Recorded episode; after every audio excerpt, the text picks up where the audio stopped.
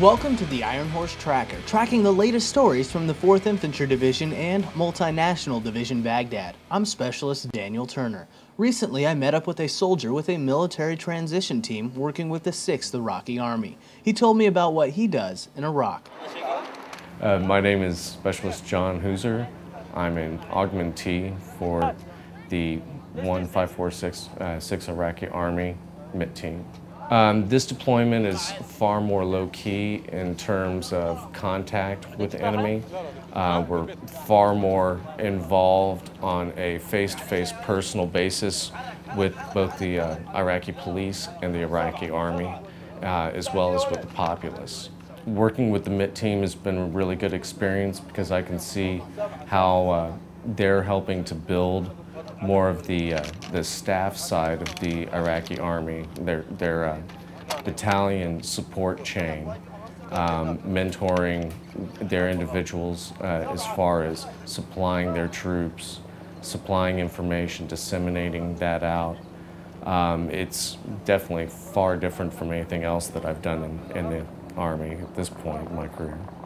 Now, Specialist Lucas Wysocki takes us to Camp Taji, where the 4th Infantry Division's Combat Aviation Brigade recently received new Chinook helicopters. Soldiers of the 4th Infantry Division Combat Aviation Brigade began using the new Foxtrot variant of the Chinook cargo helicopter recently. Pilot of one of the new aircraft, Chief Warrant Officer 2 Randolph Hayes, says the improvements make his job a lot easier. So with the uh, with the Delta model, you had all analog uh, gauges and with the, uh, with the Fox model, you can see you have five MFD screens. You can pull up uh, um, a digital attitude indicator. You can pull up moving maps, digital uh, readouts of all your instruments. It makes it a lot easier because you have uh, great situational awareness with uh, where you're at and compared to uh, where you're flying to with your moving map display. It has nav symbology like all the airports, all the fobs, all the um, waypoints that you're going to. The Chinooks in the division support the whole of multinational Corps Iraq by transporting supplies across the country. After only about two months of using the new variants, the crew was unanimous in saying the new helicopter was more stable, easier to pilot, and far safer than its predecessor. Reporting for Multinational Division Baghdad Public Affairs, I'm Specialist Lucas Wysocki.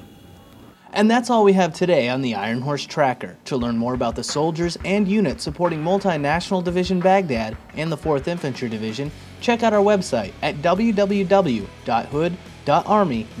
4ID. I'm Specialist Daniel Turner, Baghdad, Iraq.